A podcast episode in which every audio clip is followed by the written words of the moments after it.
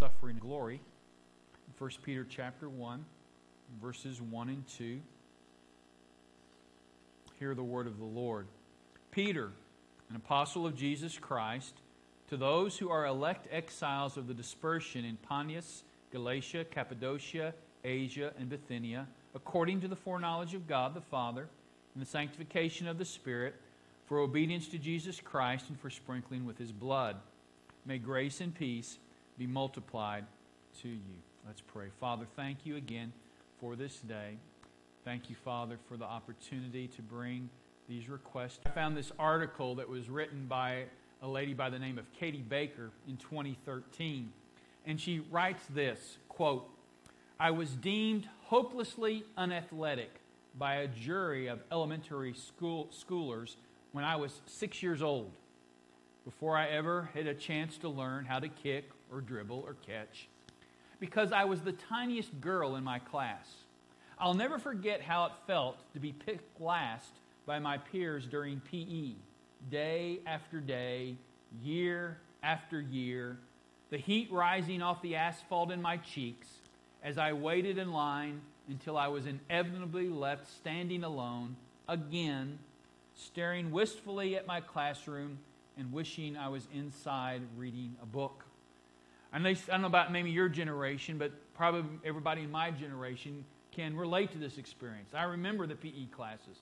I remember the kickball and the and the dodgeball and uh, picking and and uh, I always want you know I never got picked last, but it was always you know as long as you didn't get picked last, you didn't care. You know just just as long as I'm not the last person standing there and they say, oh yeah, come on, uh, or hey, or, or this is this is the worst one when they say something like this. Oh, listen, just go ahead and go on the other team. We don't care. You know that that's that's the worst one. But she wrote this article and I think we can relate to it. The title of the article is this Being the last one picked in gym class really messes you up. Uh, that was the title of the article. And, and, as I thought about as I was reading this and thinking about our text today, th- there is something about being chosen that gives human beings confidence. When you know that you're chosen, when you, when you got chosen, whether you were the first one chosen, somewhere in the middle, or somewhere in the, in the latter half, as long as you got chosen, somehow it gave you the confidence, it gave you a sense of identity and a, and, and a sense of confidence that, you know, uh, they want me as a part of the team. That they want me here to be a part of the team. And, and as we look at our text today, while and, and the people that Peter, are, Peter is writing to, these uh, original recipients, they were foreigners. We found out last week. They're foreigners in their culture.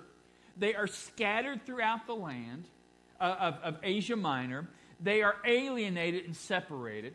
Uh, the Roman government has scattered them, and, and, and, the, and the connections that they had while they were in Rome, uh, many of them no longer exist. Uh, but yet, with respect to God, they were chosen. They were chosen. And Peter writes to embolden and encourage them to live out their identity in a culture that rejects them. How, how do we, as believers in 2020, live out our identity in a culture that rejects us? Uh, do we assimilate so that we can be liked? Do we separate and, and, and wag our finger?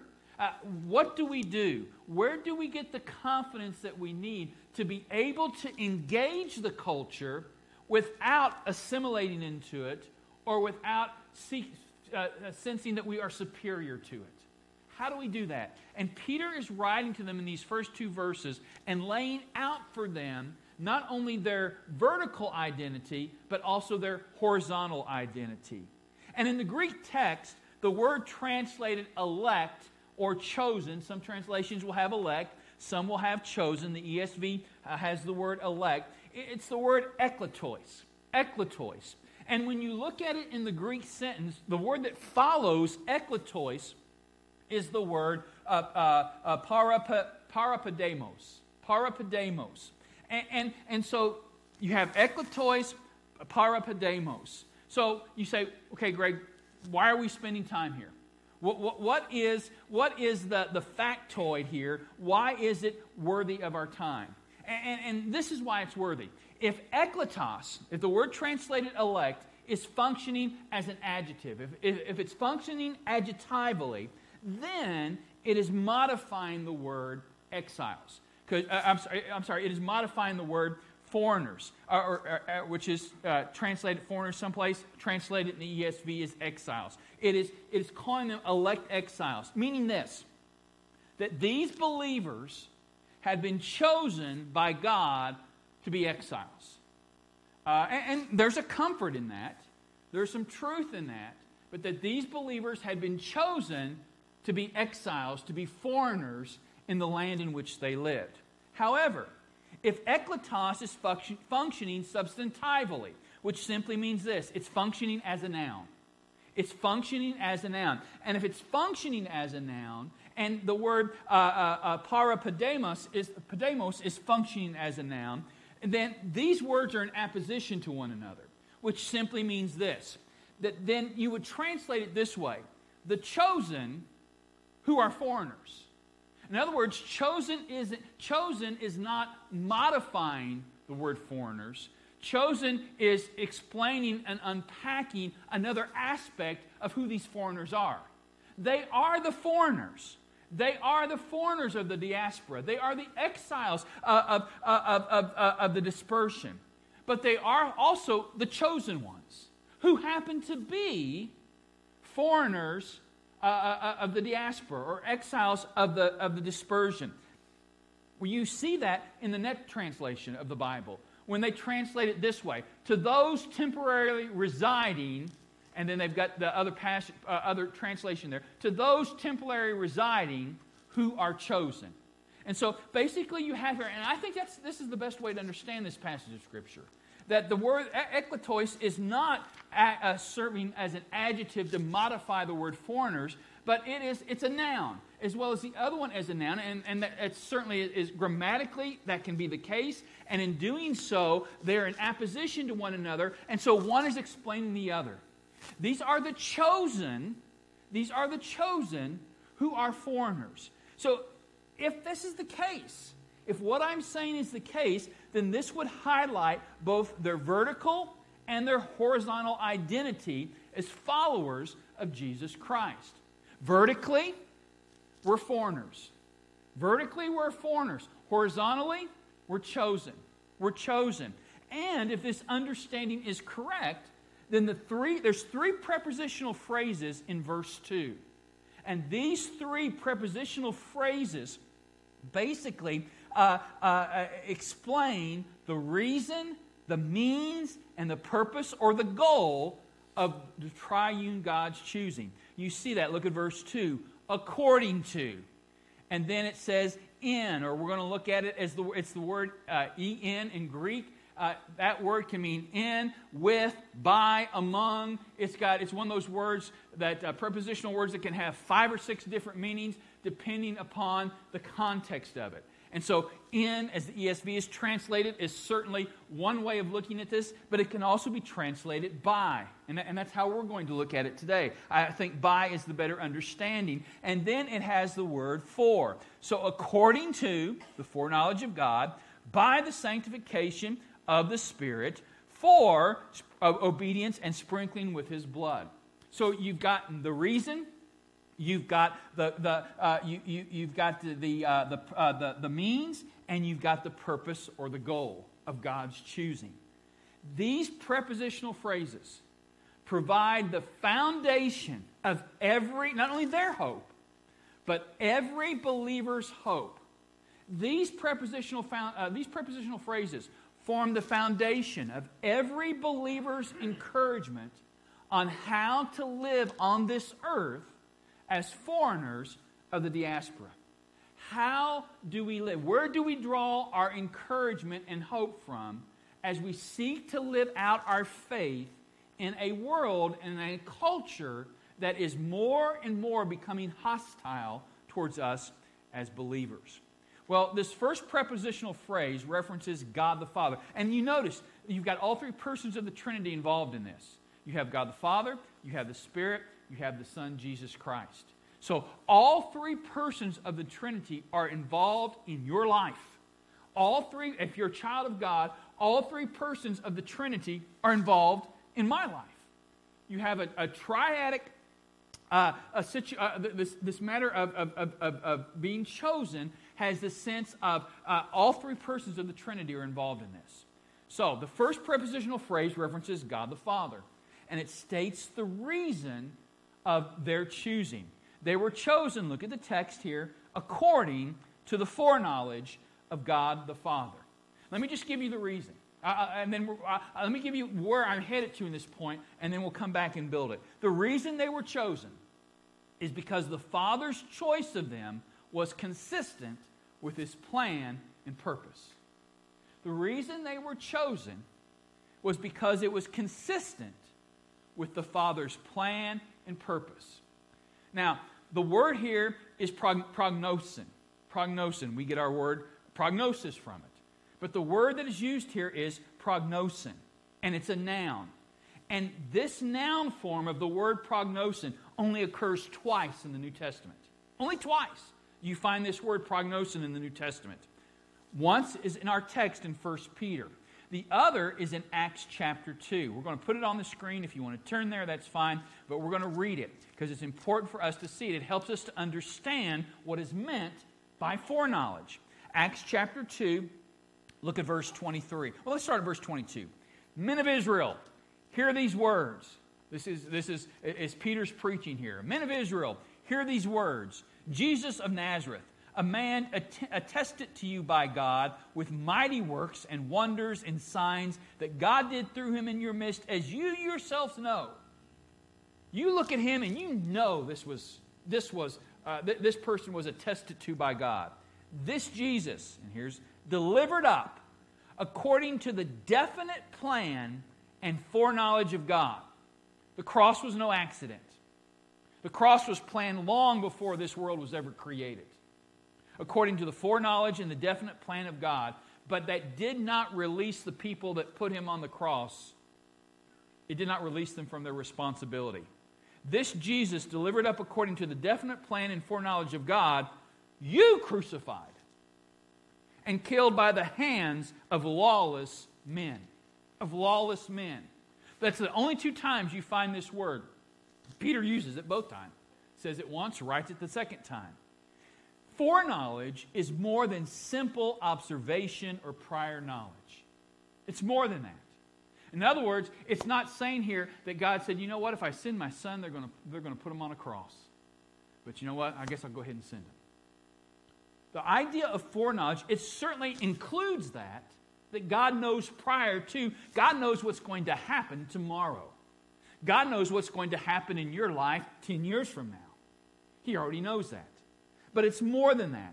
The word expresses divine initiative for the fulfillment of His expressed purposes. Foreknowledge is not just that God, could, God can see down the road what's going to happen or that God sees all possibilities. Foreknowledge has the idea because it's, it's, it's, it's connected with the determined plan. Foreknowledge carries the idea of divine initiative for the fulfillment of his express purposes. So when, when, when, when Peter writes to them and says that, that he, here you are in Asia Minor, you've been rooted up from your home, You've been scattered to a land that you're not familiar with and a culture that you're not familiar with, all simply because you are believers. Your church has been, been blown apart. You've got people here, you've got people here, you've got people here, you've got people that are far away that you may never see again. You are having, you're, you're, you're, you are viewed as a, as a uh, you're viewed as a foreigner, you're viewed with suspicion. But who you also are is someone that has been chosen by God. God has taken divine initiative so that you can be part of his plan and purpose. So, what does this mean? What does this mean for them? And what does it mean for you and I? Well, the first thing is this is that God's divine initiative has operated in their lives even before they were aware of it. God's divine initiative has been operating in your life even before you were aware of it. That's how much God's involved in our lives. As God's children, that's how much He's involved in our lives, even when we are not aware, even before the foundation of the world. God's initiative was operating in our lives. In our lives. That's comforting. That's comforting to know that. And whether or not you hold to individual election or individual predestination, whether or not you hold to that or not, that, that's not what we're seeking to, to prove, that's not where we're seeking to go. Whether or not you hold to that, the fact of what foreknowledge means and what's going on here is regardless of what you hold, what you think about predestination, these truths are, these truths are, are, are for our encouragement. They're for our encouragement. God's divine initiative has operated in your life even when you were not aware of it. Secondly, the God who took this initiative is also intimately involved in your life as your Father. Notice again what he says in the text according to the foreknowledge of God the Father. The Father. God is taking this divine initiative, and he's all, and this also carries the idea of the word foreknowledge. He is intimately involved in our lives. Intimately involved in our lives. God takes interest. Now, God, God goes beyond taking interest in your life, God gets involved in your life. When the bottom's dropping out, God is there. You may not think He's there, you may not sense that He's there, but God's there. And God's at work, and God is doing something. Because as a child of God, He's my Father. He's my Father. And He is intimately involved in my life. But it also means that their individual lives have significance being part of the plan and purposes of God. Think about that. God wants you. And God chose you. And God took the initiative towards you so that you would be a part of his plan and purposes. That's a whole lot better than getting picked for kickball or volley or, or for, for, for uh, dodgeball. God chose you because there's a place for you to fit in the plan and purpose of God, which the ultimate plan and purpose of God is so that God gets glory. So that God gets glory. That God has chosen you and God has taken the initiative towards you that even through your failures, even through your shortcomings, through your victories, through the good times as well as the bad, that God's glory can be seen to those around them. To those around them. And finally, because of all these things, God claims supreme authority over, over their lives, over our lives. Because, because God has taken the initiative and because God is intimately involved, God has supreme authority in our lives. He has supreme authority in our lives. So here are these people who are troubled by their circumstances. They are alienated by their culture. They are foreigners in the land where they resided. Yet Peter wants to remind them, yet all of that, and that, that's all true. That's all true. Trouble is a part of their life, difficulty is a part of their life, alienation from, by others is a part of their life. That is all true. They are living in a culture that rejects them, just like the scripture says that Jesus came to his own and his own received him not. All of that is true. But what is also true is the fact that they have been chosen according to the foreknowledge of God. God was and God is at work on their behalf. And that's something that we need to take super glue and put it right in the forefront of our thinking and brain. Because there's times we doubt it. There's times it doesn't seem to be so. There's times when it seems like God has abandoned us. But regardless of what is taking place in our lives, regardless what is happening in our culture, regardless what is taking place in the halls of government, God is at work for my behalf. Period. Period.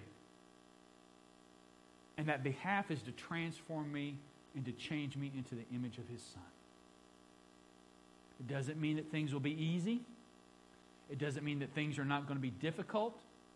It doesn't mean that I'm not going to find myself in situations that I don't quite understand or I don't think may be fair to me. But what it does mean is that whatever is happening, God is at work on my behalf to change me into the image of his son because I have been chosen according to the foreknowledge of God. The foreknowledge of God. That's the reason. The reason for our choosing is because the Father's choice is consistent with his plan and purpose. It's consistent with his plan and purpose. But how does he accomplish it? What's the means? And the means there is found in verse 2 in hagios, hagiasmo pneumatos. In hagiasmo pneumatos. Now, why in the world am I using the Greek phrase rather than the English translation? Because there are two major ways of understanding this prepositional phrase. The ESV translated this way in the sanctification of the Spirit. And that's, that's a proper way of, uh, there, there's nothing wrong with translating it that way. The NET Bible translates it this way by being set apart by the Spirit. By being set apart by the Spirit. Hagiasmo is the idea of being, uh, uh, of being set apart. It, it comes from the word uh, uh, hagios, where we get our word holiness from, which holy, to be holy means to be set apart. So you have this sense in being set apart. Pneumatos is the Spirit. Being set apart by the Spirit. The first, the ESV translation, implies this that we have been chosen to live our lives in the realm of the sanctifying Spirit. Is that true? Yes, it is. We as believers are to live our lives in the realm of the Spirit. We are to be, remember, walk in the Spirit, and you'll not fulfill the lust of the flesh. Be filled with the Spirit. Uh, the fruit of the Spirit is supposed to be evidenced in our lives. So, yes, that is true in the sense that, that we have been chosen to live our lives in the realm of the sanctifying Spirit. But is that what this text is teaching? You can find this truth being taught in other texts. But is that what this text is teaching? And, and, and I think it's the, the, the second understanding is the better understanding. The second conveys the, the, the means or uh, the agency, the, the, the meaning of the, the, the agency or the means of how God has chosen us according to his foreknowledge. In other words, the Holy Spirit is the means by which God makes his electing foreknowledge operative in the lives of those who come to faith in Christ. God has chosen us according to his foreknowledge. The way that this happens the, the way that it becomes true in our lives is by the sanctifying or the setting apart or the uh, consecration of the work of the Spirit. The work done by God the Spirit is that of the second word there, hagiasmo. That's the work. That's the work. Pneumatos identifies, hagiasmo is, is, the, is, is, the, is the actual work. And there's two components here. It has the idea of consecration. In other words, being set apart by the Spirit for God's special purposes. God consecrate. God sets something aside. Again, when, you, when we read the word that God is holy, again, it comes from that, the, the, the root of that word there. That when, when and, and, and we, we, we, are, we fail to fully understand what the scriptures is saying when we say, yes, God is holy, and all we think about is that God has no sin. Is that an idea? Is that a concept of holiness? Yes. To be holy means I'm sinless. To be holy means that sin has, has nothing to do with me. But that is not that, that that's that's not the full understanding of that word. Not only does holiness mean that, that I am without sin, holiness also has the idea of being set apart. In other words, God is not like anything or anybody we know. There's nothing we can compare God to and get a full understanding of God. That's why in the Ten Commandments it says, "You're not. You should. Thou shalt not make any uh, any graven image of me." there's nothing, there's no image that we can make that can fully reveal to us who God is, except Jesus Christ. Jesus says, when you've seen, if you've seen me, you've seen the Father. There's no image. Is God like mountains? He sure is, but God is more than mountains. He's more than mountains. Is God like the wind? Yes, He is, but He's more than the wind. Is God like fire? Yes, He is. He's more than the fire. God is more. There's, there's nothing that we can, can do, there's nothing that we can make, there's no kind of concept that we can come up with that can fully give the full meaning and understanding standing and awesomeness and beauty and grandeur of God. He's holy. He's separate from us. He's not like us.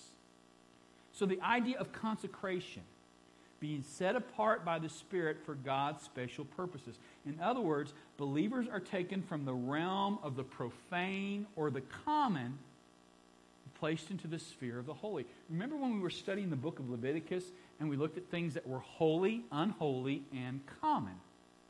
Or holy and profane and common. That something could be common and yet not be unholy. Uh, and, and you had to make sure to approach God that you approached God in a holy way, something that was set apart for God, something that was uniquely set apart for Him.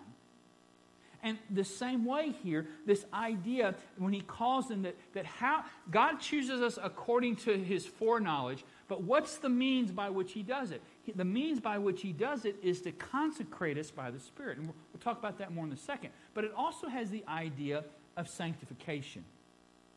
Hagiasmo is also used in the New Testament to describe the sanctification of heart and life. In other words, by the Spirit, believers experience the transformation of character away from conformity to this world. That's the other idea. The idea is of consecration being set apart uniquely for God and His purposes, but also sanctification that by the same Spirit we experience transformation of character. As we're no longer conformed to this world, but we are being transformed by the renewing of our mind. So, in other words, we sum it up this way God the Father, to fulfill his divine purposes, takes the initiative to draw people into an intimate, loving, and redemptive relationship by God the Spirit who sets them apart and transforms their character. Man, that, that'll get you shouting if you take the time to think about it and meditate on it. God the Father, to fulfill his divine purposes, takes the initiative to draw me, you, to draw me into an intimate, loving, and redemptive relationship through or by God the Spirit who sets me apart transforms my character. They're strangers, they're aliens, they're rejected, they're, they're separated. That's who they are. That's the vertical relationship they have with their culture. But they also have a horizontal relationship. And that relationship is the fact that the, the Father, to fulfill His purpose and His plan, has drawn them, has taken the initiative to draw them into this intimate, loving, and redemptive relationship by God the Spirit who sets them apart, who consecrates them, that we might be a vessel fit for the Master's use. He consecrates us. He sets us apart for His plan and His purposes and also transforms and changes our character. Our character. Why? Why? What's the goal? What's the purpose? What is it that God is seeking to accomplish? and is found in the last prepositional phrase there in verse 2. Excuse me, ESV translates it this way for obedience to Jesus Christ and for sprinkling with his blood. Or another way to look at it, if you wanted to kind of give it a more literal, obedience and sprinkling in the blood of Jesus Christ. Obedience and sprinkling. Why? Why? For this reason. For this reason. For obedience and sprinkling in the blood of Jesus Christ. Now, if you thought the first two prepositional phrases were, you know, where we kind of scratch our heads and say, man, what exactly is going on in these things? This one is the most grammatically difficult of all three. So let's chuck it, okay? not, not the phrase. Let's just, just let's, let's not worry about what's going on here grammatically. You say, well, why can we do that? Who's Peter writing to? He's writing to Jewish believers. And in Peter, in trying to get across his point as to why God has done this, why God has done this, Peter is, is the phraseology that Peter is using is alluding to something that would be very, very, very, very familiar with them as believers who are coming from a Jewish heritage. And it's found in the Hebrew Scriptures. Keep your place there in 1 Peter and turn to Exodus 24. Because you're going to see some things happen that, there's, there's no way these guys didn't think about this. No way.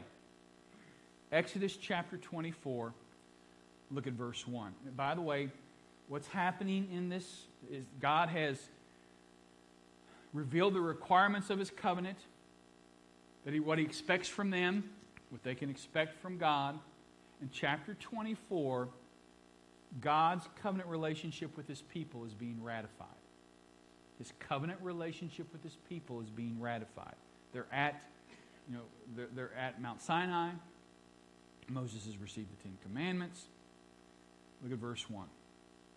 Then he, that's the Lord, said to Moses, Come up to the Lord, you and Aaron, Nadab and Abihu, and seven of the elders of Israel, and worship from afar. Moses alone shall come near to the Lord, but the others shall not come near, and the people shall not come up with him. Moses came and told the people all the words of the Lord and all the rules. And all the people answered with one voice and said, All the words that the Lord has spoken, we will do. And Moses wrote down all the words of the Lord. He rose early in the morning and built an altar at the foot of the mountain and twelve pillars, according to the twelve tribes of Israel. And he sent young men of the people of Israel who offered burnt offerings and sacrificed peace offerings of oxen to the Lord. And Moses took half of the blood and put it in basins, and half of the blood he threw against the altar. Then he took the book of the covenant and read it in the hearing of the people. And they said, All that the Lord has spoken, we will do, and we will be obedient. And Moses took the blood and threw it. Some translations have sprinkled it. And Moses took the blood and sprinkled it on the people and said, Behold, the blood of the covenant that the Lord has made with you in accordance with all these. Obedience and blood of the covenant. 1 Peter 1 2 for obedience to Jesus Christ, for sprinkling with his blood, the blood of the covenant, which is exactly what happened in Exodus 24. The people said, All of the words that the Lord has spoken, we'll do. We'll be obedient. Moses takes the blood from the basin of those oxen that have been sacrificed, and he sprinkles the people with it. what's going on. What's happening here? What's he talking about? The people pledge obedience to God. The blood of the sacrificed animals is sprinkled on the people. When that happens, it seals the covenant. And it symbolizes that life has been restored to them by means of shed blood. So, what does this phrase, how does it tie in?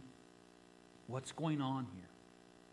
The goal of the Father's initiative and the Spirit's work, the goal of the Father's initiative and the goal of the Spirit's work is placing individuals into a covenant relationship with God and enabling them to fulfill their covenant obligation of obedience by his work of sanctification in order to reflect his glory, which was the primary purpose of creation in the first place.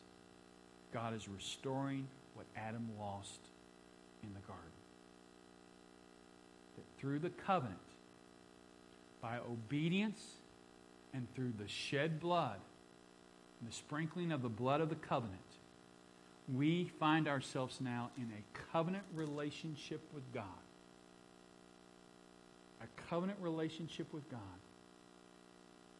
And that covenant relationship, in that covenant relationship, God has not only told us in the new covenant what we're to do, gives us the strength to do it by the Spirit who has set us apart and by the Spirit who, who through, through his hag, hag, hagiasmo, he has set us apart, but also he is working in our lives to transform our character.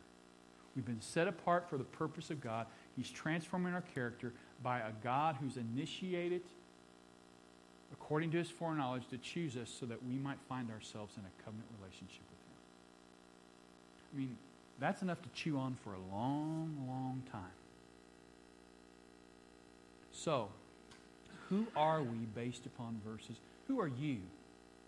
Who am I based upon verses 1 and 2 of 1 Peter? This is who we are. We are chosen by God, and we are foreigners of the diaspora.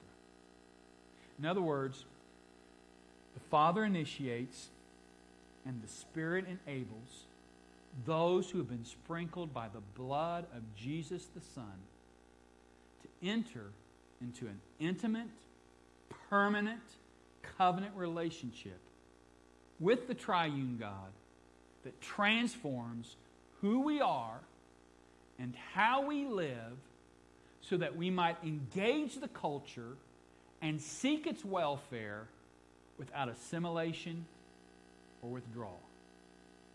That's a lot packed in two verses. That's a lot packed in two verses. I know you can read it, but I know it's small. Let me say it one more time. The Father initiates, and the Spirit enables those who have been sprinkled by the blood of Jesus the Son enter into an intimate, permanent, covenant relationship with the triune God that transforms who we are and how we live so that we might engage the culture, seek its welfare without assimilation or withdrawal. I don't have to be one bit afraid of what's going on in my culture. Not one. I don't have to find a hole and dig, it, dig, dig, dig me a hole and climb into it and cover it up and hope everything passes over. I don't. I don't. I recognize that I live in a culture that rejects what I believe.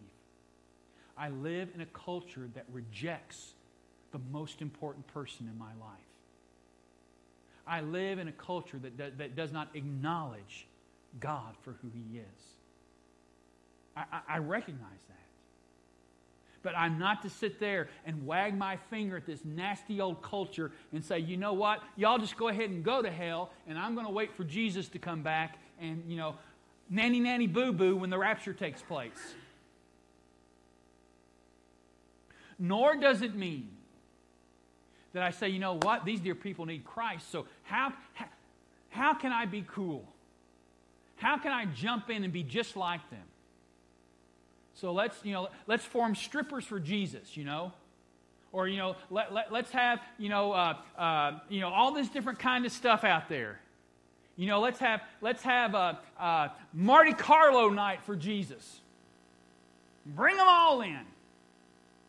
You know, and show them that, that you, can, you, can, you can have fun and still know Christ. But being a Christian doesn't make you a killjoy. Don't do that, don't do that either. Don't go either those directions. I don't have to be afraid. I am a foreigner in this culture.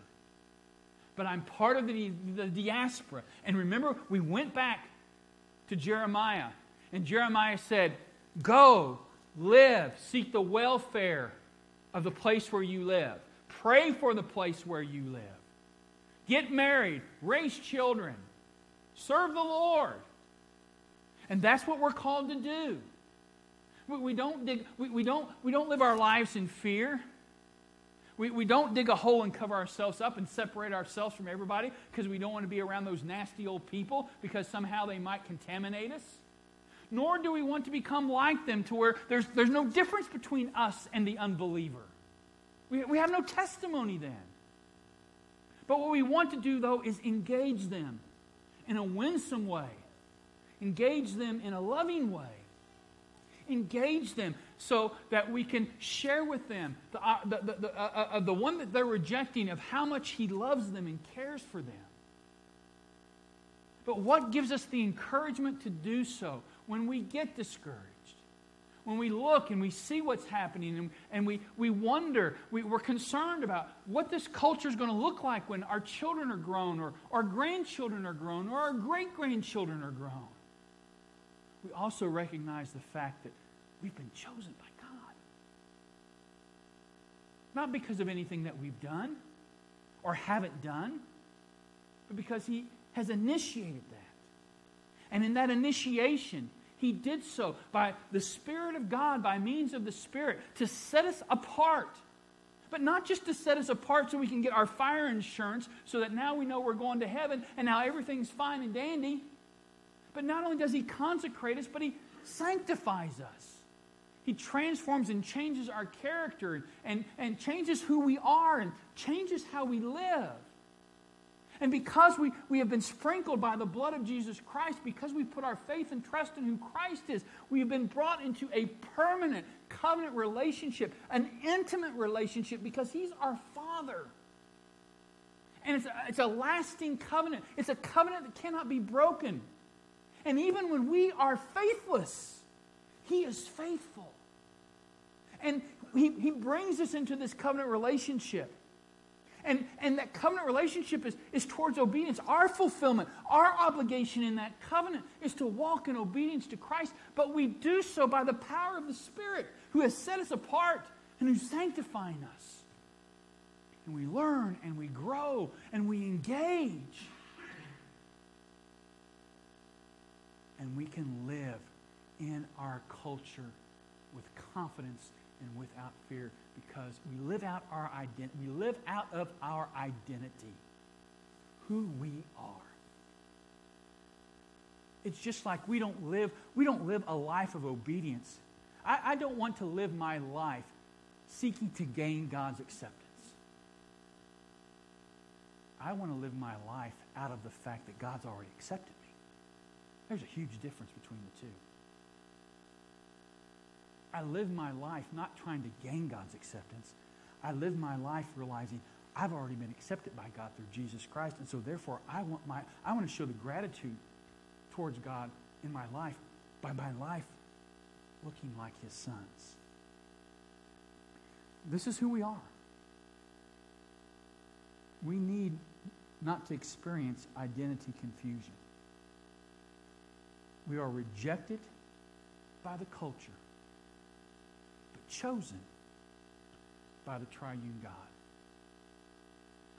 We're alienated, separated, and shunned by society, but brought into an intimate and transforming relationship with God that enables us not only to change, not only to grow, not only to experience the joy of knowing Christ, but it also enables us to engage the very society that rejects us, just like our Savior did. Same thing. This is who we are. This is who we are. And when we learn it and we embrace it. And when we live it,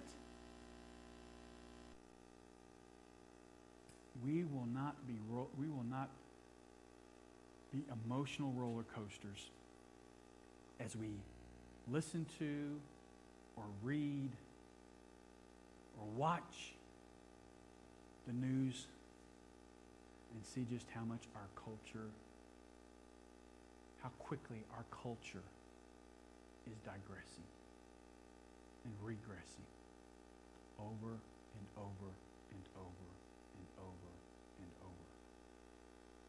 Don't have to. Does it sadden my heart? It sure does. Do I wish it would, uh, was different? I sure do.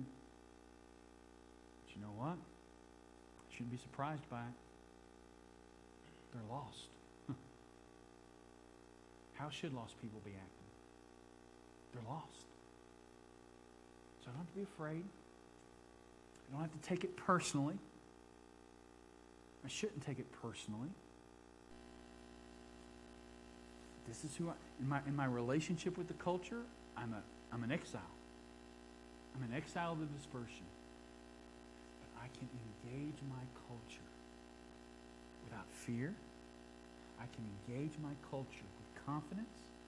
I can engage my culture being aware that I don't want to become like it, nor do I want to separate myself from it. I can engage it because of my identity in the triune God, chosen according to the foreknowledge of the Father, by the setting apart of the Spirit for obedience and sprinkling of the blood for a covenant relationship with Him. Wow. Wow. That's amazing to me. But that's who we are. That's who we are. And may God help us to live it out. And if you don't know Christ as your Savior, it begins there. It begins there. Without Christ, you have no hope. Without Christ, you don't have this relationship. Your job is not to worry about whether or not you've been chosen. Your responsibility is to say, Do I need Jesus? The scripture says, Jesus said, Those who come to me, I will in no wise cast out. Want to know if you're chosen? Come to Christ. That's it. You got to figure it out. Come to Christ. Come to Christ. I can say without any reservation, without any hesitation, Christ died for your sins.